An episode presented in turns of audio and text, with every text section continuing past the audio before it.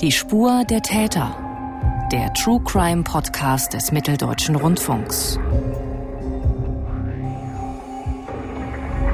Ein idyllischer Pferdehof, ein junges Paar, das auf dem Hof lebt und arbeitet, und ein Mordkomplott, das skrupellos durchgezogen wird.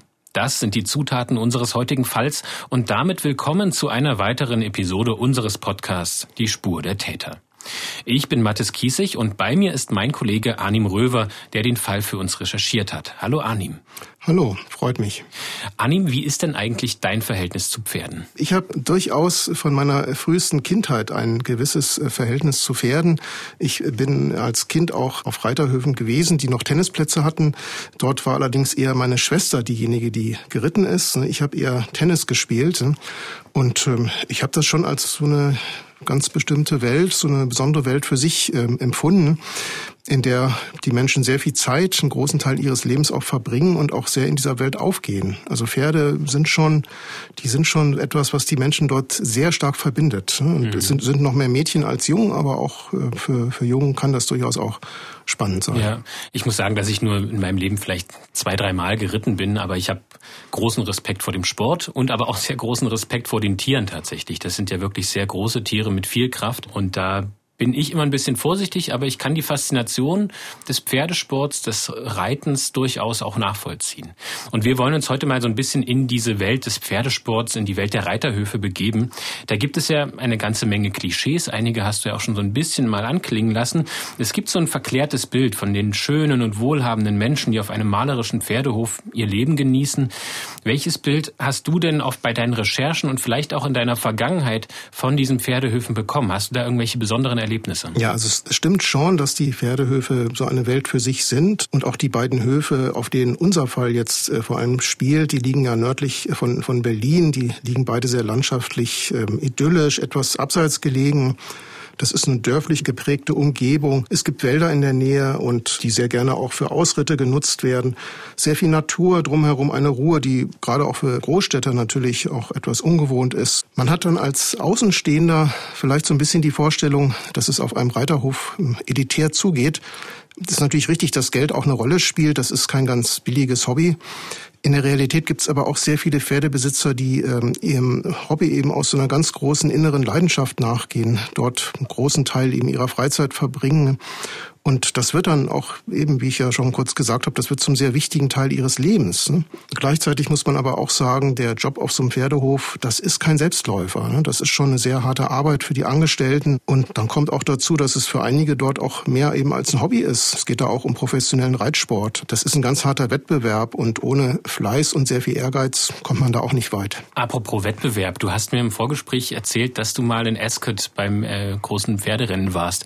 Wie war das denn dort? Das ist doch sicherlich nochmal eine ganz, ganz andere Welt als die Pferdehöfe, die wir hier heute beschreiben. Ja, das ist natürlich eine Welt, die man sich jetzt auch, ich denke mal, außerhalb Großbritanniens kaum vorstellen kann, weil dort hat natürlich der Reitsport noch eine ganz andere Tradition. Da kommt noch dazu, dass es eben auch gerade in der Aristokratie eine ganz besondere Bedeutung hat. Es gibt dort eine sogenannte, bei Ascot, bei dem Pferderennen dort, gibt es auch eine sogenannte Royal Enclosure, wo dann auch die königliche Familie ihren Bereich hat, wo jeder mit, mit einem Zylinder kommen muss und Frack, ne, die Männer und die Frauen müssen auch Hüte aufsetzen. Man wird sogar dazu ähm, aufgefordert, einen Hut aufzusetzen. Und dort stehen die Rolls-Royce mit Butlern daneben und reservieren den Champagner. Man macht Picknick quasi von seinem Rolls-Royce aus. Das ist natürlich schon eine ganz besondere Welt. Das ist ein bisschen skurril, das ist auch ein bisschen schrullig, das ist typisch britisch. Das ist natürlich doch eine andere Welt nochmal als die Pferdehöfe in Deutschland. Kommen wir jetzt aber mal wieder zu unserem Kriminalfall zurück. Und bevor wir in den Fall ganz konkret einsteigen, liebe Hörerinnen und Hörer, noch eine kleine Vorwarnung von mir. Wir werden im Verlauf dieser Episode die Beschreibung eines Mordes aus zwei Sichtweisen hören. Diese Beschreibungen sind relativ plastisch, aber für die Aufklärung des Falles sind diese Töne ein wichtiger Bestandteil und deshalb spielen wir sie ab. Zurück zum Fall. Im Umfeld von Reitsport und Pferdehöfen spielt sich das Leben von Christine Rexin ab, der Person, die bei uns heute im Zentrum steht, die eben in diesem Mordkomplott zum Opfer gefallen ist und an die wir auch immer wieder mit ihrer Familie in dieser Episode auch erinnern wollen. Eine junge blonde Frau ist das. Sie hat eine Ausbildung zur Pferdewirtin gemacht. Und Arnim, was kannst du uns denn noch zu Christine erzählen? Gehört sie auch zu dieser Gruppe der wohlhabenden Pferdehofbesitzer, der wohlhabenden Personen? Christine kommt aus Lübars. Das ist ein etwas, man kann schon sagen, verschlafener Ortsteil am nordöstlichen Stadtrand von Berlin. Dort geht es fast dörflich zu. Es gibt auch sehr viel Natur. Es gibt sehr beschauliche Eigenheimsiedlungen. Es gibt eine Kirche. Und es gibt natürlich auch viele ähm, Pferdehöfe. Christine ist dort in einem sehr gutbürgerlichen, wohlbehüteten Umfeld aufgewachsen. Die Eltern hatten keinen Pferdehof, aber die Familienwelt, die ist absolut intakt. Die Mutter leitet ihr eigenes Lebensmittelgeschäft und Christine, die hat schon als kleines Kind ihre Leidenschaft für Pferde entdeckt. Und dann war es ja gewissermaßen nur folgerichtig, dass sie auch nach der Realschule sich entschlossen hat, eine Ausbildung zur Pferdewirtin zu machen. Sie hat dann letztlich einen Ausbildungsplatz auf dem Goldnebelhof in Oranienburg bekommen. Das ist so knapp 30 Kilometer von Lübars entfernt. Und während Christins ähm, Ausbildungszeit wurde auch ein Video gedreht. Darin ähm, ist sie zu sehen, wie sie gerade ihr Pferd striegelt und sich äh, vorstellt. Ich bin Christine Rexin, bin Auszubildende im dritten Lehrjahr hier als Pferdewirtin. Meine Aufgaben sind, ähm, mich um die Pensionspferde zu kümmern also Ställe müssen Pferde füttern. Sie ist das jüngste von drei Geschwistern. Zwei Brüder gibt es noch. Und die beiden akzeptieren auch die Pferdeliebhaberei der kleinen Schwester. Man kann sagen, sie hatte ihre, ihre Brüder gut im Griff und das hat uns ihr Bruder Patrick auch erzählt. Er beschreibt sie als besonders lebensfroh. Prinzipiell muss ich sagen, meine Schwester war lebensfroh. Meine Schwester hat ja eigentlich durchgängig gelächelt und hat auch, wenn es mal ein bisschen schwieriger wurde oder sonst was, klar, hat sie sich Hilfe gesucht und hat auch immer ihren, ihren Weg gefunden und gemacht. Eigentlich ist sie gerade in der Kindheit doch sehr behütet aufgewachsen, hat viele Freiheiten gehabt, konnte sich weit bewegen, weil ist ja nun doch ein sehr großes Gebiet in Lübars. Und mit den ganzen Pferdekoppeln, ja, hat sie ihr Hobby gefunden, was sie später zum Beruf gemacht hat. Annehmen noch mal ganz kurz zum Verständnis. Was ist denn der Beruf einer Pferdewirtin? Sie hatte es ja selbst schon kurz beschrieben, aber das geht ja noch über dieses Stallausmisten hinaus. Genau, die Ausbildung äh, zur Pferdewirtin, das ist ein Ausbildungsberuf. Die Ausbildung dauert drei Jahre. Voraussetzung ist natürlich erstmal die absolute Leidenschaft für Pferde. Die war bei Christine absolut gegeben. Man wird dann darauf vorbereitet, Pferde zu pflegen, zu trainieren und auch zu züchten. Man gibt Reitunterricht, man bereitet gleichermaßen die Reiter und auch die Pferde auf Turniere vor. Man kümmert sich natürlich natürlich auch um das Wohlergehen und die Gesundheit der Tiere. Man sorgt dafür, dass sie genug Bewegung bekommen und auch richtig transportiert werden. Letztlich gehören aber ganz klar auch die alltäglichen Aufgaben zu dem späteren Job. Das heißt, das Satteln, Striegeln, den Stall ausmisten, da muss man schon richtig anpacken und darauf wird man auch während dieser Ausbildung vorbereitet. Bei Christine scheint das alles erstmal sehr gut zu laufen. Sie hat einen Ausbildungsplatz, kann wie gehört ihr Hobby zum Beruf machen und sie verliebt sich auf dem Goldnebelhof in einen jungen Mann. Arnim, wer ist das? Ja, zunächst ist es so, dass die Ausgangslage auf dem Goldnebelhof unsicher ist. Das heißt, im Frühjahr 2011 ist unklar, wie es mit dem Hof weitergeht. Das hängt damit zusammen, dass die bisherigen Eigentümer sich äh, getrennt haben und damit auch die Zukunft des Hofes zunächst ungewiss ist, ähm, weil sie dazu gezwungen sind, wegen der Trennung den Hof zu verkaufen. Letztlich gibt es Verkaufsverhandlungen und es findet sich eine Frau aus Nordrhein-Westfalen, die bereit ist, den Hof zu kaufen. Und diese Frau, die zieht dann noch, bevor der Kaufpreis gezahlt ist, mit ihrem Sohn Robin auf dem Hof ein und fängt auch sofort mit Umbaumaßnahmen und so weiter an. Christine ist dann vom allerersten Moment fasziniert von diesem äh, Robin H. und verliebt sich in ihn. Robin ist zwei Jahre älter, er ist erfolgreicher Springreiter und hat insofern natürlich eine ganz große Ausstrahlung, auch gerade auf Jugendliche, auf junge Mädchen. Und für die damalige noch Besitzerin des Hofes, Regina Schanowske, war die Liebe zwischen den beiden Pferdebegeisterten sozusagen so etwas Unausweichliches. Robin H., großer stattlicher Typ. Und wenn die Mädchen irgendeinen Kerl im Sattel sehen, vergessen die alles. Also in der Reiterszene ist das so. Ich habe noch erlebt. Ich wusste, dass es so ist. Und in dem Moment, wo der dann springt auch noch, ja, dann kleben die an ihm und denken, das ist jetzt der Star. Und was machen natürlich alle Mädels in dem Alter? Verknallen sich, logisch. So ist es nun mal. Das Verhältnis zwischen Christine und Robin wird im späteren Verlauf des Falles noch sehr, sehr wichtig. Daher die Ausführung und diese Beschreibung, auch diese Faszination letztlich, die Christine für den Robin H. entwickelt hat. Und auch Robins Mutter Cornelia H. wird eine bedeutende Rolle spielen. Anim, wie hat denn Christines Familie auf ihren Freund und dessen Mutter reagiert? Wie haben Sie die wahrgenommen? Ja, die Familie, die ähm, hört zunächst aus Christines Erzählung von Robin. Christine schwärmt sehr von ihm. Und ähm, Ostern 2011 ist es dann so weit, dann wollen sie ihn auch persönlich kennenlernen. Er ist eingeladen zum Besuch bei den Rexins in Lübars. Der erste persönliche Eindruck, der ist sehr positiv. Das hat uns Christins Mutter Anke erzählt. Das waren ganz liebe, nette Menschen. Die kamen nett an, man hat sich nett unterhalten. Also da war überhaupt gar kein Argwohn. Man hat so gedacht, ach ja, das könnte passen. Christine und Robin träumen also von einer gemeinsamen Zukunft auf dem Goldnebelhof. Robin hat auch bereits Pläne für die Umgestaltung, hast es auch schon erwähnt. Der wurde dann direkt umgebaut. Er startet die Umbauarbeiten, reißt Mauern ab, sogar ein ganzes Gebäude.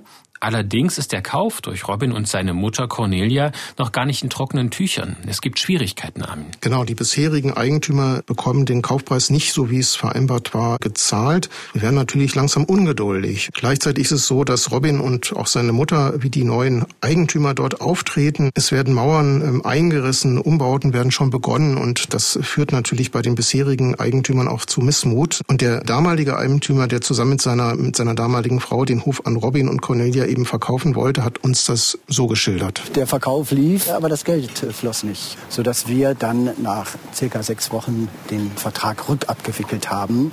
Wir haben ihnen dann eine kurze Frist gesetzt, äh, den Hof zu verlassen, was sie dann auch getan haben. Ja, es ist offenbar so, dass Cornelia H. Ähm, keinen Kredit für den Hof bekommen hat. Die Schuld äh, für den gescheiterten Kauf sieht sie aber dennoch nicht bei sich, sondern äh, schiebt die Schuld auf die bisherigen Eigentümer. Das heißt, für Christine und Robin ist der Traum vom gemeinsamen Pferdehof erst einmal geplatzt.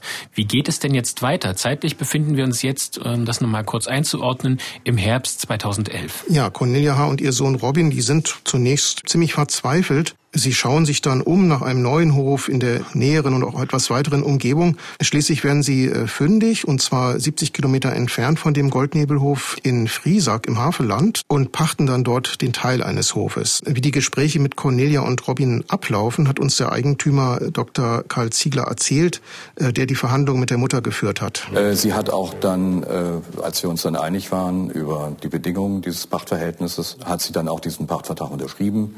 Der junge Mann mit seiner Freundin, der trat in diesen Pachtvertrag deswegen nicht ein, weil er über kein eigenes Einkommen verfügte. Dann geht es von vorne los. Es werden neue Hoffnungen für den gemeinsamen Traum geweckt, aber gleichzeitig stehen sie natürlich auch wieder vor sehr viel Arbeit und auch vor neuen Herausforderungen. Christins Mutter Anke beschreibt das so. Ja, und dann haben sie Wutzwitz versucht in Gang zu bringen. Natürlich mit anfänglichen Schwierigkeiten. Das ist ja ganz normal, wenn man anfängt, sich selbstständig zu machen, dass man das nicht alles gleich funktioniert, dass es überall Schwierigkeiten gibt, angefangen vom Pferdefutter oder Futter für die Tiere zu besorgen. Naja, und da hat man dann versucht zu helfen, zu unterstützen mit, ist ja ganz klar. Und ja, bis es dann zu den ersten komischen Sachen kam, wo man dann doch ein bisschen stutzig wurde, aber eben keinen bösen Argwohn irgendwo gehegt hat. Kurz zur Einordnung, Wutzetz ist ein Ortsteil von Friesack.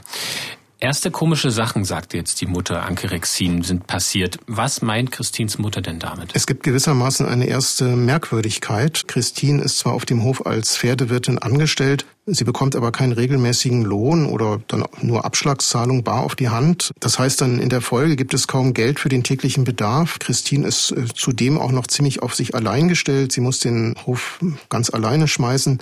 Das liegt daran, dass Robin angeblich ähm, auf Reitturnieren in Nordrhein-Westfalen ist. In solchen Situationen kommt dann immer die Hilfe von Christins Familie, die ihr immer eine große Stütze ist. Und die Mutter kommt dann oft vorbei und fährt mit Christine Lebensmittel einkaufen. Und es gibt weitere Probleme, die beschreibt Anke Rexin wie folgt. Christine hatte einen Krankenhausaufenthalt und dann kriegten wir Post von der Krankenkasse, dass wir den Krankenhausaufenthalt bezahlen sollten. Und so kam das Ganze, dass eben äh, gar keine Krankenkassenbeiträge bezahlt wurden und dementsprechend auch Christine kein Gehalt und nichts. Christins Familie ist dennoch zunächst noch geduldig und ähm, erklärt sich die Probleme damit, dass der Hof eben noch in Startschwierigkeiten steckt und Christine und Robin dann eben zunächst noch zusammen eine Durchstrecke durchmachen müssen. Es ist aber natürlich so, dass die Einnahmen fehlen und gleichzeitig auch eine monatliche Pacht von 3000 Euro anfällt. Hinzu kommen dann auch noch die Kosten für den Unterhalt der Pferde und auch die Löhne für Angestellte. Es gibt eine weitere Merkwürdigkeit. Christine erfährt, dass Robin verheiratet ist, und zwar mit einer Sabrina aus Westfalen. Zur Rede gestellt erklärt Robin, dass er und Sabrina sich einvernehmlich getrennt hätten. Sie habe Bauchspeicheldrüsenkrebs auch in einem späten Stadium und hätte nicht mehr lange zu leben.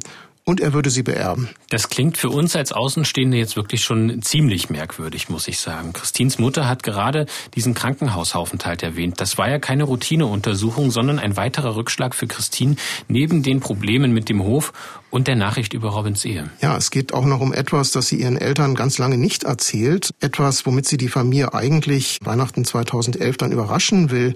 Sie ist nämlich schwanger. Sie und Robin erwarten ein Kind. Aber es ist leider kein Happy End. Sie verliert das Baby, muss ins Krankenhaus. Eine Ausschabung unter Vollnarkose erfolgt, um eine Blutvergiftung zu vermeiden. Sie wird in der Zeit sehr von, äh, von ihren Brüdern unterstützt und ihr Bruder Patrick hat uns Christins Umgang mit dem Verlust des Kindes beschrieben. Jetzt muss man bei Christine sagen, ähm, wenn sie an einem Punkt steht, wo sie nicht weiter wusste oder dann hat sie halt komplett alles offengelegt und hat sich helfen lassen. Also sie hat dann auch konkret nach Hilfe geschrien. Das ist dann auch halt so ein Grund, wo sie ähm, gerade auch, ich sag mal, psychisch solche Sachen verarbeiten konnte, weil sie dann halt mit allen in der Familie gesprochen hat und sich ja auch von allen die Meinung angehört hat. Ja, natürlich war es jetzt keine, keine leichte Geschichte für sie, aber äh, sie hat halt festgestellt, okay, das ist in Anführungszeichen kann das passieren. Und das ist kein Weltuntergang. Und naja, dann klingt jetzt ein bisschen hart, dann wird es halt neu gemacht. Fassen wir also mal für unsere Hörerinnen und Hörer zusammen. Christine Rexin lebt mit ihrem Freund Robin und dessen Mutter Cornelia H. auf deren gepachteten Pferdehof im Havelland. Der Hof läuft aber nicht gut, deswegen bekommt sie ihr Gehalt als Pferdewirtin nicht oder nur ansatzweise. Ihre Krankenkassenbeiträge werden nicht gezahlt und sie hat erfahren, dass ihr Freund noch mit einer anderen, angeblich todkranken Frau verheiratet ist. Und sie hat gerade ihr ungeborenes Kind verloren. Ihr Verhältnis zu Robin ist durch das alles aber offenbar nur wenig belastet. Sie glaubt weiter fest an die große Liebe und sie kämpft weiter für die gemeinsame Zukunft auf dem Pferdehof. In dieser Zeit geschieht jetzt etwas wirklich völlig Unerwartetes, denn Christine gerät in große Gefahr. Arnim, was passiert jetzt? Ja, es ist Ostermontag 2012. Das ist genau ein Jahr, nachdem die Rexins Robin und seine Mutter kennengelernt haben. Robin und Christine sind mit der Familie von Christine abends zum Essen in einem Restaurant verabredet. Alle freuen sich schon darauf. Und vorher am Nachmittag muss Robin noch tanken fahren. In der Zeit ist Christine mit äh, seiner Mutter allein in der Küche im Haus in Friesack und sie trinken Kaffee. Ganz unvermittelt, völlig aus heiterem Himmel sticht Cornelia mit einem äh, Küchenmesser auf Christine ein. Der Stich, der geht in ihren äh, Rücken.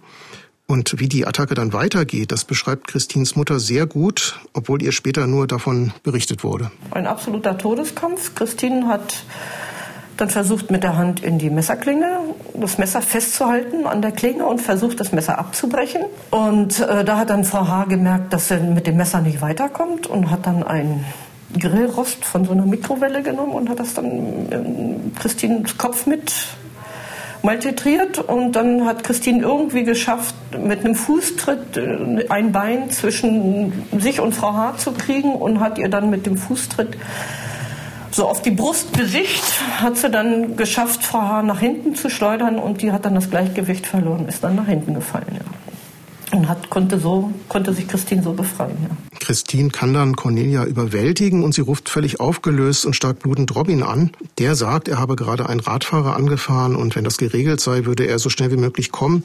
Das dauert aber ziemlich lange und er kommt zunächst mal nicht. Schließlich kommt er dann doch, er bringt dann Christine auch ins Krankenhaus, er zeigt sich dann auch von seiner guten Seite als treuer Freund. Er verständigt auch noch Christines Familie über den Zwischenfall und ruft Christines Bruder Patrick an. Der sitzt gerade eben warten mit der Familie im Restaurant. Ja, sie warten eben auf Robin und Christine. Als ich rangegangen bin, hatte mir Herr H. erklärt, pass auf, hier ist eine Situation eskaliert, deine Schwester hat einen Stich im Rücken. Ähm, jetzt muss ich tatsächlich dazu sagen, dass ich so schnell nicht geschaltet hatte und dachte, naja gut, sie hat sich irgendwie auf eine Biene gesetzt oder sonst was. Und war dann auf dem Weg beim Reingehen wieder, überlegte ich, naja gut, beim Bienenstich ins Krankenhaus ist ja doch ein bisschen merkwürdig und hatte mich mit meinen Eltern unterhalten und gesagt, was los ist, also was mir gerade erzählt wurde und daraufhin nahm meine Mutter dann halt mein Mobiltelefon und rief nochmal an, ähm, wo sich dann herausstellte, dass es ein Messerstich sein muss und daraufhin sind wir dann losgefahren. Statt also wie geplant Christine und ihren Freund zum Essen zu empfangen, fährt die Familie also ins Krankenhaus und da liegt Christine mit einer Stichverletzung. Aber die Eltern und die Brüder haben keine Ahnung, was passiert ist. Die Ankunft am Krankenhaus beschreibt Bruder Patrick so. Und als wir ja einen Parkplatz gefunden hatten und ins Krankenhaus reingingen, saßen in der Haupthalle halt Herr und Frau H. auf einer Bank. Und Frau H. stand auf, guckte meinen Bruder und mich an und meinte, es tut mir leid, äh, ich habe einen Blackout gehabt, ähm, ich habe eurer Schwester ein äh, Messer in den Rücken gesteckt. Woraufhin ich mich umgedreht habe, ähm, weil ich tatsächlich sehr wutentbrannt war und das Ganze auch nicht so ganz verstehen wollte, wie man einen Blackout haben kann, bei dem man einen Menschen verletzt. Armin, bevor wir darüber sprechen, was das Motiv für diesen Angriff gewesen sein könnte und wie Cornelia das Ganze später erklärt, wir haben es ja jetzt schon anklingen hören mit diesem Blackout. Zuerst mal die wichtige Frage, wie geht es denn Christine? Wie stark ist sie verletzt? Der Messerstich in den Rücken, der ging ganz genau zwischen Niere und Wirbelsäule, ziemlich tief, fünf Zentimeter tief. Es wurden aber keine Organe getroffen, deswegen hatte Christine unglaublich großes Glück. Sie hatte allerdings auch noch eine tiefe Schnittverletzung in der Hand, die wird dann genäht. Christine berichtet ähm, anschließend ihrer Mutter von dem Angriff und wird dann auch noch von der äh, Kripo befragt. Und was ist mit der Angreiferin Cornelia? Sie ist ja auch im Krankenhaus, wie äh, Christins Bruder erzählt hat. Ja, sie wird äh, psychologisch untersucht und berichtet, dass Cornelia nach dem Angriff um Hilfe geschrien habe. Wörtlich, Cornelia rief, Hilfe, Hilfe, ich habe eine Panikattacke, wo bin ich, wer bin ich, ihr müsst alle weg. In einem Interview mit dem RBB schildert Cornelia den weiteren Verlauf so. Und dann das nächste, woran ich mich erinnere, ist eben, dass ich an der Tür stehe und Christine hält mich so an der Tür fest, also ist so gegen mich gelehnt. Ich habe ihren Ellbogen hier im Gesicht und sie hat ein, ein Messer in der Hand und ruft dauernd meinen Namen. Und ich sage, ja, Christine, was ist denn? Und dann ließ sie mich wieder los und dann sagt sie, ja, du hast mich im, im Rücken verletzt. Ich wusste also überhaupt nicht, was los war. Sagt sie, ja, du hast mich eben im, im Rücken gestochen mit dem Messer. Ich ja, zeig mal her. Und dann hat sie mir das gezeigt. Man sagt, dass sie also wirklich so einen Schnitt hinten im Rücken hatte. Ne? Aber viel schlimmer fand ich den Schnitt in der Hand. Sie hat in die Klinge reingefasst, um mir das Messer aus der Hand zu nehmen. Und hat eben nicht auf den Griff, sondern die Klinge erwischt gehabt. Ne? Das war ein Ausschnitt aus dem RBB-Podcast Christine und ihre Mörder von Martina Reuter und Uta Eisenhardt. Darin wird der Fall ausführlich und sehr hörenswert in acht Episoden erzählt. Den Link dazu finden Sie in unseren Shownotes, liebe Hörerinnen und Hörer. Auf einen Punkt würde ich ganz kurz noch eingehen wollen aus diesem Ton. Sie sagte, sie hätte aus Versehen eben die Klinge und nicht den Griff erwischt, um mir das Messer aus der Hand zu nehmen. Wir haben in einer anderen Episode auch schon mal von einem Rechtsmediziner erfahren, dass dieses in die Klinge greifen eine ganz, ganz typische Abwehrhandlung ist, dass man also dieses in die Klinge greifen gar nicht wirklich verhindern kann, wenn man eben einen Messerangriff abwehren will. Anim, was passiert dann mit Cornelia? Sie sagte zwar, sie könnte sich nicht mehr an den Angriff erinnern, aber wird sie denn trotzdem festgenommen? Nein, sie wird dann äh, zwar im Krankenhaus vernommen, aber sie wird nicht festgenommen. Sie kann vorher dann noch die Psychologin überzeugen, dass sie ähm, nicht zur Beobachtung im Krankenhaus bleiben muss. Und zwar mit der Begründung, dass sie gerade eine neue Arbeitsstelle angenommen habe und da noch in der Probezeit sei und deshalb nicht fehlen dürfe. In der Vernehmung mit der Polizei behauptet behauptet sie noch, dass es ähm, vor dem Vorfall in der Küche einen Streit gegeben habe. Die Polizei glaubt ihr und sieht eher einen eskalierten Familienstreit und lässt sie dann auch gehen. Christins äh, Familie wiederum vertraut darauf, dass die Polizei die Sache aufklärt. Was bedeutet denn dieser Vorfall für die Beziehung von Christine und Robin? Und ähm, es ist, wird ja sicherlich auch so sein, dass die Familie von Christine nun überhaupt nicht mehr gut auf die äh, Frau H., also Cornelia H., zu sprechen ist. Wie geht es also mit der Beziehung der beiden weiter? Ja, also Christine bricht daraufhin den Kontakt zu Cornelia ab. Sie zieht dann zunächst wieder zu ihren Eltern nach Lübars und sie setzt auch keinen Fuß mehr auf den Hof in Bresak. Aber ungeachtet des Bruches mit Cornelia hält sie absolut fest weiter zu Robin. Der besucht sie auch regelmäßig bei ihren Eltern in Berlin. Robin beteuert auch, dass ihm die Tat seiner Mutter absolut unerklärlich sei. Trotzdem ist das natürlich nicht äh, spurlos an Christine vorbeigegangen. Sie hat große Ängste, es fällt ihr sehr schwer, aus dem Haus zu gehen. Sie erschrickt auch, zum Beispiel, wenn jemand etwas aus dem Besteckkasten sucht. Also wenn bestimmte Geräusche, die lösen bei ihr fast schon Panikattacken aus. Nun mag es für uns als Außenstehende erstmal merkwürdig erscheinen, dass Christine weiter zu Robin hält, obwohl seine Mutter offenbar versucht hat, Christine schwer zu verletzen oder sogar umzubringen. Ja, es ist so, dass Christine sehr klar unterschieden hat zwischen Robin und ähm, seiner Mutter. Christine hat ihm zudem auch geglaubt, dass er den Kontakt zu, zu Cornelia, zu seiner Mutter abgebrochen habe. Außerdem konnte und wollte sie sich auch nicht vorstellen, dass Robin ähm, nicht, nicht unschuldig ist. Sie konnte sich das einfach nicht vorstellen. Dazu Staatsanwalt Dieter Horstmann. Christine R. konnte nicht erkennen, dass Robin H. in der Sache mit drin hängt. Das muss man einfach ganz klar sagen. Äh, Robin H. hat dann auch seine Verwunderung über die Tat geäußert und äh, sich dann mit ihr solidarisch gezeigt, ja, nach außen hin. Und äh, diese Tat sah ja zunächst aus wie so, ein, so eine spontane Idee von Cornelia H. Und der ganze Hintergrund, wie sollte Christine R. den erkennen? Das war, war ihr unmöglich. Also ich denke mal, das ist nachvollziehbar, dass sie das nicht gemerkt hat. Christine hält also zu Robin. Sie will ihn auch weiter beim Hof unterstützen, soweit es eben aus der Ferne geht. Denn wirtschaftlich läuft der Hof ja lange noch nicht rund. Wie gehen Christine und Robin dann weiter vor? Ja, ihr Ziel ist es ja vor allem mit dem äh, Verkauf von Pferden Geld zu verdienen. Das klappt aber lange Zeit überhaupt nicht. Und plötzlich gibt es dann einen Hoffnungsschimmer. Robin hat äh, Kontakt, behauptet Kontakt zu einer potenziellen Käuferin zu haben, die sich für ein Pferd interessiert. Ihr Name Tanja L. Christine und Tanja, die treffen sich dann am 8. Juni 2012 auf dem Parkplatz eines Schnellrestaurants. Christine erzählt äh, vom Pferd und Tanja sagt den Kauf zu. Beide stoßen dort mit Sekt an. Christine freut sich unglaublich, ähm, dass sie und Robin jetzt doch endlich das erste Pferd verkauft haben und damit dann vielleicht doch auch eine neue, neue Lebensabschnitt beginnen kann. Du hast jetzt eher beiläufig dieses Sekttrinken erwähnt. Weil das noch wichtig wird, müssen wir da jetzt noch mal genauer drüber sprechen. Was äh, genau geht da vor sich? Genau, Tanja ähm, L. überreicht Sekt in Plastikbechern. Christine, die trinkt aber nur einen kleinen Schluck. Es, es schmeckt ja einfach nicht der Sekt. Sie schüttet den Rest dann auch weg. Warum? Das wird ähm, später auch klar. Dahinter verbirgt sich nämlich ein ganz perfider Plan. Tanja hatte im Auftrag von Robin Kaliumchlorid in den Sekt gemischt. Ähm, das heißt, das, ist ein, das war ein vermeintlicher Giftcocktail, denn Kaliumchlorid kann in hohen Dosen zum Herzstillstand führen. Allerdings, und das, das war denen offenbar nicht so bewusst, ist das nur injiziert gefährlich und nicht, wenn man, wenn man es trinkt. Das heißt, so ganz durchdacht war ähm, der Plan nicht. Es gibt also einen zweiten Mordversuch äh, an Christine, der erste durch Cornelia H. Robin ist zufälligerweise beim Tanken und dann mit einem angefahrenen Fahrradfahrer beschäftigt. Und dieser zweite Versuch dann mit äh, Tanja L., auch da ist Robin eben nicht dabei. Warum das wichtig ist, da kommen wir später dann noch drauf. Von diesem Mordversuch merkt Christine Rexin nichts, weil ihr eben dieser Sekt nicht schmeckt. Und zu Hause erzählt sie dann ihrer Mutter noch begeistert von dem vermeintlichen Verkaufsgespräch mit Tanja L. Oh, die hat gesagt, die ist wirklich interessiert und eine ganz liebe und äh, hat sich toll mit der unterhalten und hat auch mit ihr einen Glas Sekt getrunken und das sieht wohl toll aus und sie freut sich für Herrn H., dass, dass wirklich jetzt äh, wahrscheinlich das erste Pferd verkauft wird. Wenn Christine zu diesem Zeitpunkt gewusst hätte, welches Komplott dagegen sie geschmiedet würde, dann hätte sie sich wahrscheinlich gar nicht so auf diese ganze Sache eingelassen.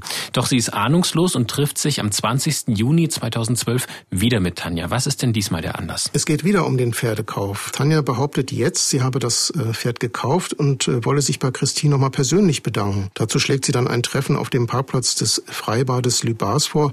Das ist, muss man wissen, ganz in der Nähe von dem Elternhaus von Christine. Christine freut sich und sagt gerne zu. Sie fährt dann mit einer Freundin dorthin. Tanja hat allerdings äh, nicht damit gerechnet, dass Christine nicht alleine kommt. Es kommt dann nur äh, zu einer kürzeren Unterhaltung zwischen Christine und Tanja. Danach fahren äh, Christine und ihre Freundin wieder zurück. Es gibt aber weiter trotzdem nichts, das für Christine irgendwie verdächtig ist oder Grund zu Sorge bereitet. Wir verraten wahrscheinlich nicht zu viel für unsere aufmerksamen Hörerinnen und Hörer, wenn wir sagen, auch das war wieder eigentlich ein gescheiterter Mordversuch. Nur weil Christine von ihrer Freundin begleitet wurde, ist ihr eben an diesem Tag nichts passiert. Ohne es zu wissen, schwebt Christine also weiterhin in größter Lebensgefahr. Und wir sind jetzt immer noch bei dem 20. Juni 2012, wo sie noch einmal gebeten wird, auf diesen Parkplatz am Freibad Lübars zu kommen. Inzwischen ist es nach Mitternacht. Diesmal ist es Robin, der Christine fragt, ob sie noch einmal zum Parkplatz kommen könne. Und zwar begründet er das damit, dass Tanja sich gerne bei ihnen beiden noch einmal zusammen bedanken möchte. Sie sagt ihrer Mutter Bescheid, dass sie nochmals auf den Parkplatz äh, zu Robin und äh, Tanja fährt. Und dann sage ich, das ist aber ein scheiß Ort zum Treffen. So. Na, ich bin ja nicht alleine, die äh, Frau L. ist ja mit dabei. Und die ist ganz nett und die hat doch das Pferd gekauft. Was soll mir passieren? Und stand sie vor mir und sagte, Tschakka, Tschakka, Mama, und du siehst an meiner Hand, äh, mir passiert nichts, das schaffe ich schon, die schaffe ich schon. Ja, das waren die letzten Worte meiner Tochter. Christine fährt also mit ihrem Auto nochmal auf den Parkplatz am Freibad. Was sie aber nicht weiß, nicht nur Tanja und Robin erwarten sie dort, sondern auch ein Auftragsmörder. Stephen M. Der hat sich im Gebüsch versteckt und wartet auf den richtigen Moment. Tanja bittet Christine unter einem Vorwand, ihr dabei zu helfen, etwas im Auto zu suchen. Das macht sie dann auch. Als sich beide Frauen ähm, ins Auto beugen, sieht Stephen M. den Moment für sich gekommen. Und was jetzt geschieht, davon gibt es mehrere Versionen. Wir hören jetzt diese zwei, ich hatte es vorhin schon angekündigt, diese zwei Beschreibungen des Mordes und vorher noch einmal zum besseren Verständnis eine kleine Personenübersicht über die Personen, die vor Ort sind. Wir haben zum einen Christine Rexin, das Ziel des Mordkomplotts. Dann haben wir Tanja L., die angebliche Pferdekäuferin, tatsächlich der Lockvogel. Dann haben wir Christins Freund Robin H., auch er ist vor Ort. Und aus dem Gebüsch kommt Stephen M. hervor, der Auftragsmörder. Hören wir zuerst die Beschreibung des Tatgeschehens, so wie es später die Ermittler rekonstruiert haben, von Staatsanwalt Dieter Horstmann. Christine R. hat sich dann ins Auto reingebeugt und den Moment hat dann sozusagen Stephen M. genutzt, ist aus seinem Versteck hervorgesprungen und hat dann von hinten den Angriff gestartet und angefangen, äh, Christine R. zu strangulieren. Strangulieren dauert, bis jemand tot ist, mehrere Minuten. Robin und Tanja waren demnach dabei und sind eben nicht eingeschritten. Anders schildert das Geschehen Stephen M. Christine, Robin und Tanja seien zusammen im Auto gewesen. Das schildert er im RBB-Podcast Christine und ihre Mörder und das klingt so. Die Christine hat mich die ganze Zeit im Blickwinkel gehabt, weil sie mich nicht kannte. Dann ein paar Sekunden, boah, ich weiß nicht, ob es Sekunden oder Minuten waren, für mich war das die Hölle. Dann habe ich Tanja andauernd angeguckt und dann habe ich nach links geguckt und habe gesehen, wie aus der rechten Jackentasche diese Seil rausholt. Das, dann hat er, diese, hat er auch Handschuhe gehabt und die zwei Finger waren aus Leder. Man kann Steven jetzt nicht ganz so leicht folgen, deshalb kurz zum Verständnis. Steven spricht hier über Robin, etwa, dass er sich die Handschuhe angezogen hat. Dann auf einmal sehe ich nur wie er das Seil über den Kopf schmeißt und sie festzieht. Das Mädchen hat nach vorne gegriffen. Tanja an der Jacke erwischt und mich am Arm. Dann äh, hat sie angefangen zu zittern und ich habe ihren Ärmel so gepackt. Und äh, dann ist sie, habe ich gemerkt, dass sie bewusstlos wird und habe losgelassen. Ich habe sie ja festgehalten. Robin hat an ihr gezogen. Sie angefangen hat zu zittern. Und zusammengesackt ist. Und ich losgelassen habe, ist sie so nach hinten gefallen. Robin ist in den Wagen reingeknallt und sie ist so, wirklich, wirklich so umgefallen. Robin ist dann aufgestanden, wieder auf sie drauf hat das Seil genommen und zugedrückt. So, wie so eine Schleife, so eine Art Schleife. Dann hat er zugezogen. Tanja ist dann so runtergegangen, hat die Augen zugehalten. Und ich, ich habe dann nur noch äh, angefangen zu stottern. Sie hat sich nicht mehr bewegt. Nur noch so komische Geräusche, so, so wie wenn sie nach Luft schnappen möchte hat das Seil gepackt und hat sie vors Auto geschliffen. Soweit diese sehr erschütternde Schilderung von Stephen M. über den Mord an Pferdewirtin Christine Rexin. Anim, wenn du das hörst, was geht dir denn da durch den Kopf? Natürlich zunächst diese unglaubliche Niedertracht und Brutalität, mit der hier ähm, vorgegangen wurde. Es kommen aber auch Zweifel an der Darstellung von Stephen ähm, M. auf. Man bekommt so ein bisschen den Eindruck, dass er einfach in seiner Darstellung seine Rolle mit der von Robin tauscht. Und hinter all dem steht natürlich die ganz zentrale Frage. Warum? Warum wird eine 21-jährige Pferdewirtin umgebracht? Sie ist nicht reich, kommt aus intakten Familienverhältnissen, hat sich nirgends unbeliebt gemacht. Wenn tatsächlich ihr Freund Robin und dessen Mutter dahinter stecken, welches Interesse haben sie an Christins Tod? Diese Frage stellen sich natürlich auch die Mordermittler, die am Morgen des 21. Juni ihre Arbeit aufnehmen. Denn, Arnim, Christins Leiche wird sehr schnell gefunden. Genau, eine Spaziergängerin findet bei ihr morgendlichen Hundespaziergang eine Leiche. Die ist abgelegt, ungefähr 20 Meter vom Parkplatz entfernt in einem Gebüsch. Es gibt dann auch äh, Schleifspuren. Und diese ähm, Schleifspuren, die fallen natürlich auch Kriminalhauptkommissar Jochen Holländer auf von der Berliner Mordkommission, der uns das so erklärt. Christine lag sehr offen sichtbar, vielleicht drei, vier Meter von einem äh, Weg entfernt, etwas überstreckt, über den Rücken, über, einen, ähm, über eine kleine Erhöhung. Man hat sie eigentlich vom Weg aus schon ganz gut gesehen, zumal um die Uhrzeit, zu der sie gefunden wurde, also so in den frühen Morgenstunden, 6 Uhr. Also jeder, der da vorbeiging, musste sie eigentlich sehen. Noch während die Polizei die Arbeit aufnimmt, kommen Christins Brüder ähm, auch zu dem Parkplatz. Als die Beamten sie fragen, was sie dort wollen, erklären sie, dass sie ihre Schwester suchen. Natürlich hat sich die Familie gewundert und auch große Sorgen gemacht, dass Christine nachts nicht wie sonst üblich nach Hause gekommen ist. Die Brüder erfahren dann von der Polizei, dass eine tote junge Frau gefunden wurde und dann ist natürlich sehr schnell klar, dass es sich um Christine handelt. Die Brüder rufen dann sofort ihre Mutter an. Ja, dann war ich auf der Arbeit und dann kam der Telefonanruf. Mein Sohn Dennis. Der hat gesagt, Mama, du musst nach Hause kommen. Ähm, wir haben Christine gefunden. Da habe ich dann nur gefragt, lebt sie noch? Nein. Ohne Frage, der Fund der toten Tochter und Schwester ist für die Familie natürlich ein unfassbarer Schock. Dennoch können Eltern und Brüder den Ermittlern gleich erste Hinweise geben, vor allem mit wem sie sich in der Nacht getroffen hat. Genau, das ist für die Ermittler sehr wichtig, um die letzten Kontakte des Opfers nachzuvollziehen. Die erste Ermittlungsrichtung, die schildert Hauptkommissar Holländer. Die Ergebnisse aus den Vernehmungen der Familie ähm, haben auf Robin hingewiesen. Das ganze Verhalten ähm, am Tatabend bzw. in der Tatnacht war für uns schon äh, verdächtig. Ähm, und äh, man muss auch sagen, oftmals hat man solche Taten äh passieren auch im ganz engen Umfeld.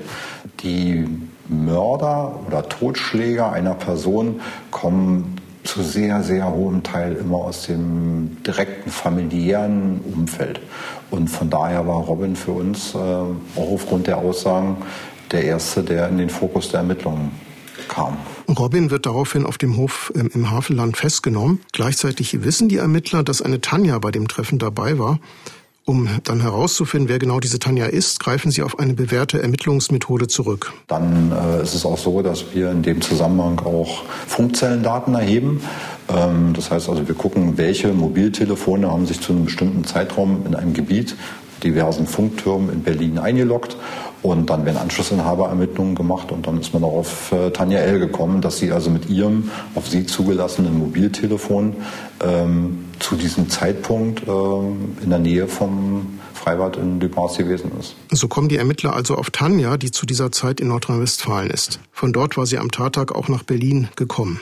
Wie ist denn jetzt Tanjas Person eigentlich einzuordnen? Bisher kennen wir sie ja nur als potenzielle Pferdekäuferin. Ja, Tanja ist 27. Äh, sie ist äh, über Robin an dem Fall beteiligt. In Wirklichkeit will sie aber gar kein Pferd kaufen, sondern Sie möchte nur Robin einen Gefallen tun, denn der hat sie dazu gedrängt, dass sie als Pferdekäuferin auftreten soll.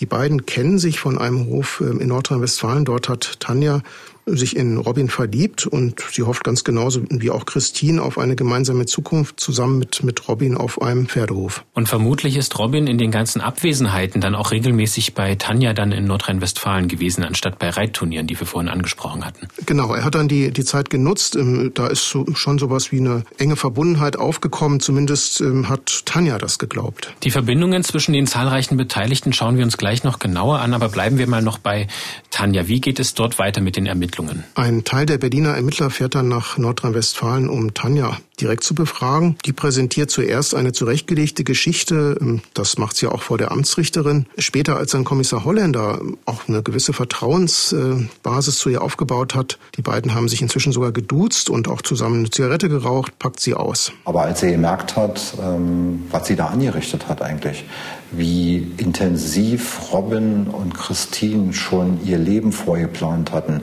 dass Christine ähm, auch schon äh, mal ein Kind erwartet hatte von Robin und allem drum und dran, ist ihr relativ schnell klar geworden, dass alles, was Robin ihr versprochen und ihr erzählt und für die Zukunft bereitgelegt hatte, eigentlich eine riesengroße Lüge war. Und äh, daraufhin hat sie dann gesagt, okay, äh, ich brauche jetzt hier mal zwei, drei Minuten. Ich bin Raucher, sie ist Raucherin. Und wir haben uns dann in einen Nebenraum gesetzt, haben beide eine Zigarette geraucht. Und dann hat sie gesagt, äh, die werden mich alle hassen, aber jetzt erzähle ich die Wahrheit. Für Tanja ist dann auch eine Welt zusammengebrochen. Sie wusste ja nicht, dass Christine Robins Freundin war. Sie hat dann den Ablauf des Abends aus ihrer Sicht ziemlich detailliert geschildert und Tanja nennt dann auch Namen der anderen Beteiligten, insbesondere auch den von Stephen M. Stephen M. haben wir jetzt schon gehört und bisher auch als Auftragsmörder bezeichnet.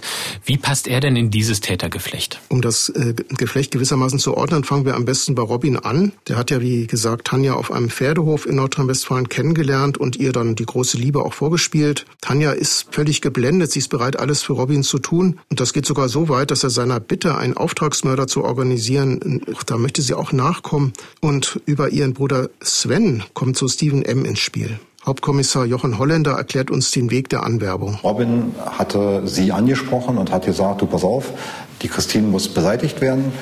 Hättest du jemanden, der das erledigen kann? Und Tanja hat einen Bruder, Sven, und Sven hat also ähm, aufgrund einiger Delikte äh, in Dortmund schon mal im Gefängnis gesessen Und dann hat sie ihn angesprochen und hat gesagt, du, kennst du jemand, der sowas erledigen könnte? Äh, ja, und er hat seinen Kumpel Stephen M. nur dazu bestimmt, beziehungsweise gesagt, ja, der macht das.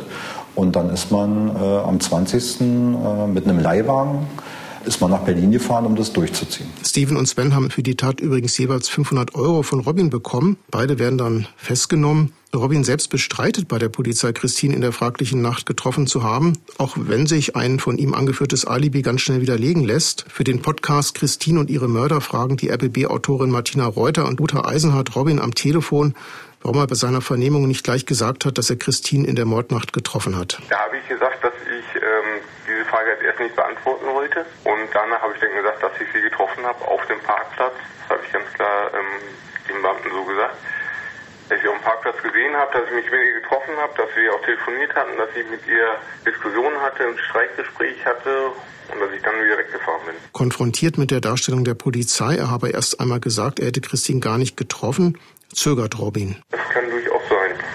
Ich möchte aber absolut nicht abstreiten. Ich kann mir durchaus vorstellen, dass ich das gesagt habe.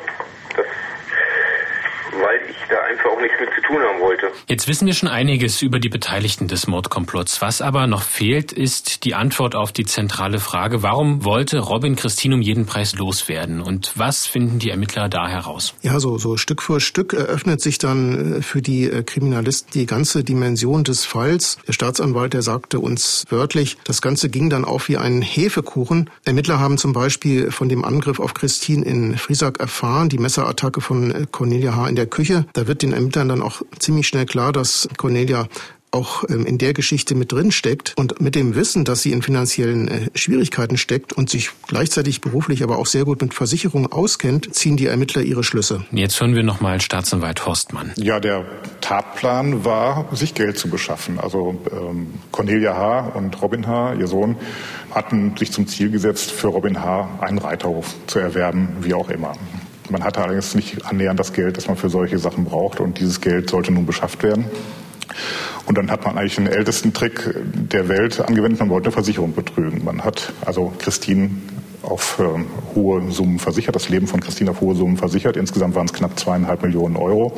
Verschiedene Policen wurden da abgeschlossen.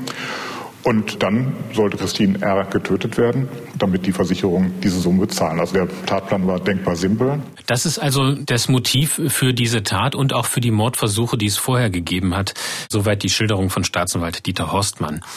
Cornelia und Robin H. haben also Lebensversicherungen in Millionenhöhe, mehrere Stück auf Christine Rexin abgeschlossen und dafür auch die Unterschriften gefälscht. Und damit sie eben an das Geld kommen konnten, musste Christine sterben. Wenn man das jetzt weiß, versteht man auch zunächst eben diese merkwürdigen Aspekte. Annehmen zum Beispiel, dass Robin bei den Mordversuchen selbst keine Hand angelegt hat. Ja, hätte er Christine umgebracht, dann hätte die Versicherung in gar keinem Fall gezahlt. Denn er ist ja als Begünstigter eingetragen und bringt der Begünstigte die Versicherte um, dann sagt die Versicherung nachvollziehbarerweise, du bekommst nichts von uns. Grundsätzlich gilt aber, dass die Versicherung unter bestimmten Bedingungen im Todesfall zahlt, auch wenn es eben sich um einen Mord handelt. Das heißt, der Plan hätte aufgehen können, wäre er nicht so äh, dilettantisch umgesetzt worden, wie es der Ermittler auch bezeichnet hat. Apropos dilettantisch, nicht besonders clever wirkte ja auch, dass die Leiche so schlecht versteckt am Wegesrand lag. Aber auch das hatte wohl einen Hintergrund. Ja, der Hintergrund war wahrscheinlich, dass die Täter wollten, dass Christine gefunden wird. Schließlich sollte ja auch die Versicherung von dem Tod Christins erfahren. Übrigens ist es dann auch so gewesen, dass Cornelia Hart zwei Tage nach Christins Tod wirklich bei der Versicherung angerufen hat und behauptet hat, dass ihre Angestellte Christine Opfer eines Raubmordes geworden sei. Offenbar wollte sie ebenso an die Unterlagen wie eine Sterbeurkunde kommen, um die Ansprüche aus äh, den diversen Lebensversicherungen für Christine anzumelden. Was ich mich die ganze Zeit bei diesem Thema frage, wenn man sich angeblich gut mit den Versicherungen auskennt, dann muss man doch damit rechnen, dass eine Lebensversicherung nicht, gerade in einem Mordfall, nicht ohne Prüfung ausgezahlt wird. Also dass durchaus auch die Versicherung dort eigene Ermittlungen anstellt, um eben wirklich äh, die Hintergründe dort zu erklären, gerade wenn es aus dem Umfeld der Familie dann Ermittlungen der Polizei gibt. Ist man da als Tätergruppe so naiv gewesen? Da muss man wahrscheinlich der Cornelia H. wirklich eine gewisse Naivität äh, unterstellen. Ne? Also offenbar war ihre Geldgier so groß, dass sie da wirklich auch ihren Verstand und auch ihr Fachwissen, was sie ja eigentlich als Versicherungsfachfrau hatte, ausgeschaltet hat. Also gerade wenn natürlich solche Verträge auch ähm, relativ kurz vorher abgeschlossen wurden, so wie es ja in diesem Fall so ist, und dann kommt es eben zu diesem entsprechenden äh, schlimmsten Fall, den man sich äh, vorstellen kann, würde man schon davon ausgehen, dass die Versicherung das auch kritisch hinterfragt. Sammeln wir jetzt noch einmal die Fakten zusammen. Die Pferdewirtin Christine Rexin wurde nachts in eine Falle gelockt und auf einem Parkplatz erdrosselt oder erwürgt.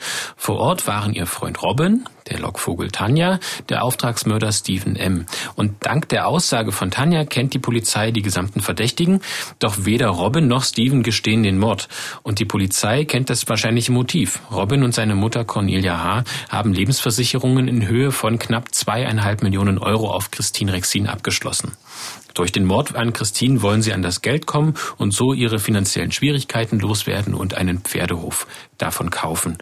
Zuvor waren bereits zwei Mordversuche gescheitert, das eine Mal mit einem Messer, das andere Mal mit Kaliumchlorid. Aufgrund dieser Erkenntnisse sitzt nun auch Cornelia H. in Haft. Und selbstverständlich hat auch Christins Familie dann von dem mutmaßlichen Motiv für die Tat erfahren. Wie hat die Familie denn darauf reagiert? Christins Bruder Patrick hat es so beschrieben, man bekommt gewissermaßen den Schlüssel zum Verständnis des Ganzen und fällt dann aus allen Wolken. Weil sie auf einmal feststellen, dass es tatsächlich eine Habgier, eine unverständliche Fehlvorstellung von, von, von Menschlichkeit oder sonst was gibt. Sie müssen all ihre, ähm, all ihre Gewohnheiten, all ihr, ihr Empfinden und sonst was müssen sie über Bord werfen, äh, ihr Menschenverständnis, weil sie müssen verstehen, dass jemand tatsächlich mit einer solchen, ich sag mal, Ignoranz, Blödheit, und, und Skrupellosigkeit einen solchen Plan so dermaßen nachgeht. Das versteht man nicht. Ich sag mal, böse ausgedrückt, eine Bank überfallen ist einfacher, geht schneller, zieht weniger Strafe hinter sich und sie bringen keinen um. Letztendlich hat Christins Familie erkennen müssen, und ähm, das haben sie uns auch so erzählt, dass Robin und Cornelia sehr gute Blender sind, dass die unglaublich geschickt darin sind, für Ungereimtheiten bei ihren Lügenkonstrukten schlüssige Erklärungen zu liefern sodass dann eben auch kein Misstrauen aufkommt. Aber diese Blender musste man natürlich auch juristisch entlarven. Inwiefern hat denn der Gerichtsprozess das zutage fördern können, die tatsächliche Wahrheit? Und wer hat aus Sicht des Gerichtes den Mord letztlich ausgeführt? Im März 2013, also neun Monate nach Christins Tod, beginnt der Prozess gegen die fünf Angeklagten. Es gibt ein unheimlich großes Medieninteresse auch. Tanja, die als einzige direkt aussagt, die wiederholt ihre Aussage, erzählt von Robins Vorhaben, von der Anwerbung von Steven über ihren Bruder Sven und auch von der Fahrt mit einem Mietwagen nach Berlin, von der versuchten Vergiftung und von dem Mord auf dem Parkplatz. Ihrer Aussage zufolge hat Steven M. Christine umgebracht. Eine ganz entscheidende Rolle dann letztlich, wer den Mord ausgeführt hat, spielt dann ein Fasergutachten. Damit erinnern wir uns auch nochmal an den Ton von Stephen M., in dem er eben den Tatvorgang beschreibt. Und Fasergutachten heißt, man hat untersucht, wer von den Beteiligten welche Kleidung getragen hat und wie diese in den Kontakt miteinander gekommen sind. Genau. Und das Problem ist auch, es hat nicht sehr viele Spuren am Tatort äh, gegeben. Das hängt damit zusammen, dass es nachts nach dem Mord sehr stark geregnet hat. Das hat dann die Arbeit der Kriminaltechniker ähm, sehr erschwert. Eine Textilingenieurin hat dann nach winzigsten Faserspuren gesucht. Dazu wurden die am Tatort sichergestellten Sachen von Christine abgeklebt, damit die Fasern an den Klebestreifen haften bleiben, etwa die eben auch einer braunen Jacke von Christine. Es ging dann darum, welche Fasern von der Kleidung des Täters stammen könnten. Stephen M., der ähm, hat seine Sachen ja nach der Tat direkt verbrannt. Das machte dann zunächst mal die ähm, Ermittlungen schwierig. Aber es gab einen Trick. Und zwar ähm, war Stephen M. in der Tatnacht mit Tanja in einem Mietwagen unterwegs. Dieses Auto konnte zum Glück sichergestellt werden. Dort wurde man fündig, äh, wie die forensische Sachverständige Andrea Kück vom LKA Berlin erklärt. Fasergruppen waren in größter Menge eben auf dem Beifahrersitz feststellbar. Die schwarze Baumwollfaser am häufigsten im Sitzbereich und die grauen äh, Fasergruppen im Lehnenbereich. Sodass man hier den Rückschluss gezogen hat, dabei könnte es sich um Fasermaterial von der Kleidung des Stephen M. handeln. Dass die Fasern auf dem Beifahrersitz tatsächlich Stephen M.s Fasern sind, das wird deutlich, als in seiner Wohnung die gleichen ganz speziellen Fasern gefunden werden. Und zwar sind das Fasern mit einem farblich veränderten Endbereich. Das, die können zum Beispiel entstanden sein während des Färbeprozesses, weil der problembehaftet war. Und ganz genau solche Fasern sind eben auch am Opfer dann zu finden. Das Gericht misst dem sehr große Bedeutung bei, erkennt, dass diese Fasern wie ein Fingerabdruck einzustufen sind. Und so wird es dann sehr eng für Stephen M. Der Prozess mit über 60 Verhandlungstagen würde wahrscheinlich ein ganzes Buch füllen. Themen sind da logischerweise auch der Messerangriff und der versuchte Giftmord sowie die verschiedenen Versicherungsverträge. Wir wollen jetzt aber gleich zum Urteil kommen, Arnim. Wie fällt es denn für die einzelnen Beteiligten aus? Ende Januar 2015, also zwei Jahre und sieben Monate nach der Tat, wird das Urteil gesprochen. Robin und äh, Cornelia H. werden wegen Mordes und versuchten Mordes in zwei Fällen ähm, zu lebenslanger Haftstrafe verurteilt und zusätzlich wird auch noch die besondere Schwere der Schuld festgestellt. Steven bekommt eine lebenslange Freiheitsstrafe wegen Mordes. Sven bekommt äh, wegen Anstiftung zum Mord eine lebenslange Freiheitsstrafe. Und Tanja, die sich als einzige auch von Anfang an reumütig gezeigt hat und auch äh, ausgesagt hat, bekommt wegen Mord und versuchten Mord eine Freiheitsstrafe von 14 Jahren und sechs Monaten. Die Revision der Angeklagten wurden schließlich noch verworfen. Ungewöhnlich ist ja, dass die Richter nicht nur Robin, sondern auch Cornelia als Drahtzieherin dieses Mordkomplotts sehen, obwohl sie selbst in der Tatnacht ja gar nicht dabei war. Ja, also da kommt natürlich zum Ausdruck, dass man vielleicht auch Cornelia als, als die Person im Hintergrund gesehen hat, die auch Robin mitgesteuert hat. Also sie war nicht vor Ort, als der Mord passiert ist, aber dennoch, das war ihre Idee mit offensichtlich. Ne? Und sie hat da zumindest einen ganz großen Anteil und ähm, das ist der Grund, warum sie dann letztlich das, das genauso ein hohes Strafmaß eben wie Robin bekommen hat. Für die Mordermittler ist das Urteil natürlich eine Bestätigung ihrer Arbeit und es bleibt ihnen als ein Fall in Erinnerung, wie es ihn selten gibt, so Hauptkommissar Jochen Holländer. Das ist eindeutig der spannendste arbeitsintensivste Fall, den ich jemals hier hatte. Das hat für mich gezeigt, was Mordkommission bedeutet, nämlich die Zusammenarbeit von A, erstmal den ganz engen Kollegen, B, man konnte sich immer auf alle anderen verlassen, die irgendwie von außerhalb dazu gearbeitet haben und wie diese Zahnräder ineinander gegriffen haben mit allen Beteiligten, Disziplin, das war toll. Arnim, zum Schluss die Bitte um deine Einschätzung. Was ist dein Eindruck? War Christine einfach naiv oder von der Liebe geblendet, um nicht zu erkennen, dass Menschen aus ihrem nächsten Umfeld letztlich ein Geschäft mit ihrem Tod machen wollten oder hatte sie gar keine Chance, das Ganze zu erahnen? Man sagt sprichwörtlich ja sicher zu Recht, dass Liebe blind macht. Und äh, Christine war eben auch bis zuletzt in Robin verliebt. Das war einfach so. Andererseits äh, wurde sie Opfer eines derart perfiden Plans und den hätte sie auch bei allergrößter Vorsicht kaum vorhersehen können. Da kamen menschliche Abgründe zum Vorschein, mit denen konnte sie nicht rechnen. Ich möchte zum Abschluss auch noch auf einen besonderen Punkt zu sprechen kommen. Wir konnten ja sehr ausführlich und sehr ähm, intime Details der Eltern und ähm, der Geschwister von Christine Rexin erfahren. Ähm, warum ist denn die Familie da so offen? Ähm, was ist der Grund dafür, dass sie da so ausführlich und offen auch mit euch gesprochen haben, Anim? Naja, wir machen die Erfahrung, dass Angehörige sehr offen mit uns sprechen, weil sie ihre schmerzlich aus dem Leben gerissenen Kinder natürlich in Erinnerung behalten wissen wollen. Und so war das hier auch. Sie, sie wollen ihnen ähm, ein ehrendes Andenken bewahren. Und Familie Rexin will, dass die lebensfrohe Christine, die so je aus dem Leben gerissen wurde, eben nicht vergessen wird. Und das ist ja auch für uns mit der Grund, dass wir diesen Podcast machen. Genau, also aus diesem Grund erinnern wir eben an dieser Stelle auch nochmal an Christine Rexin.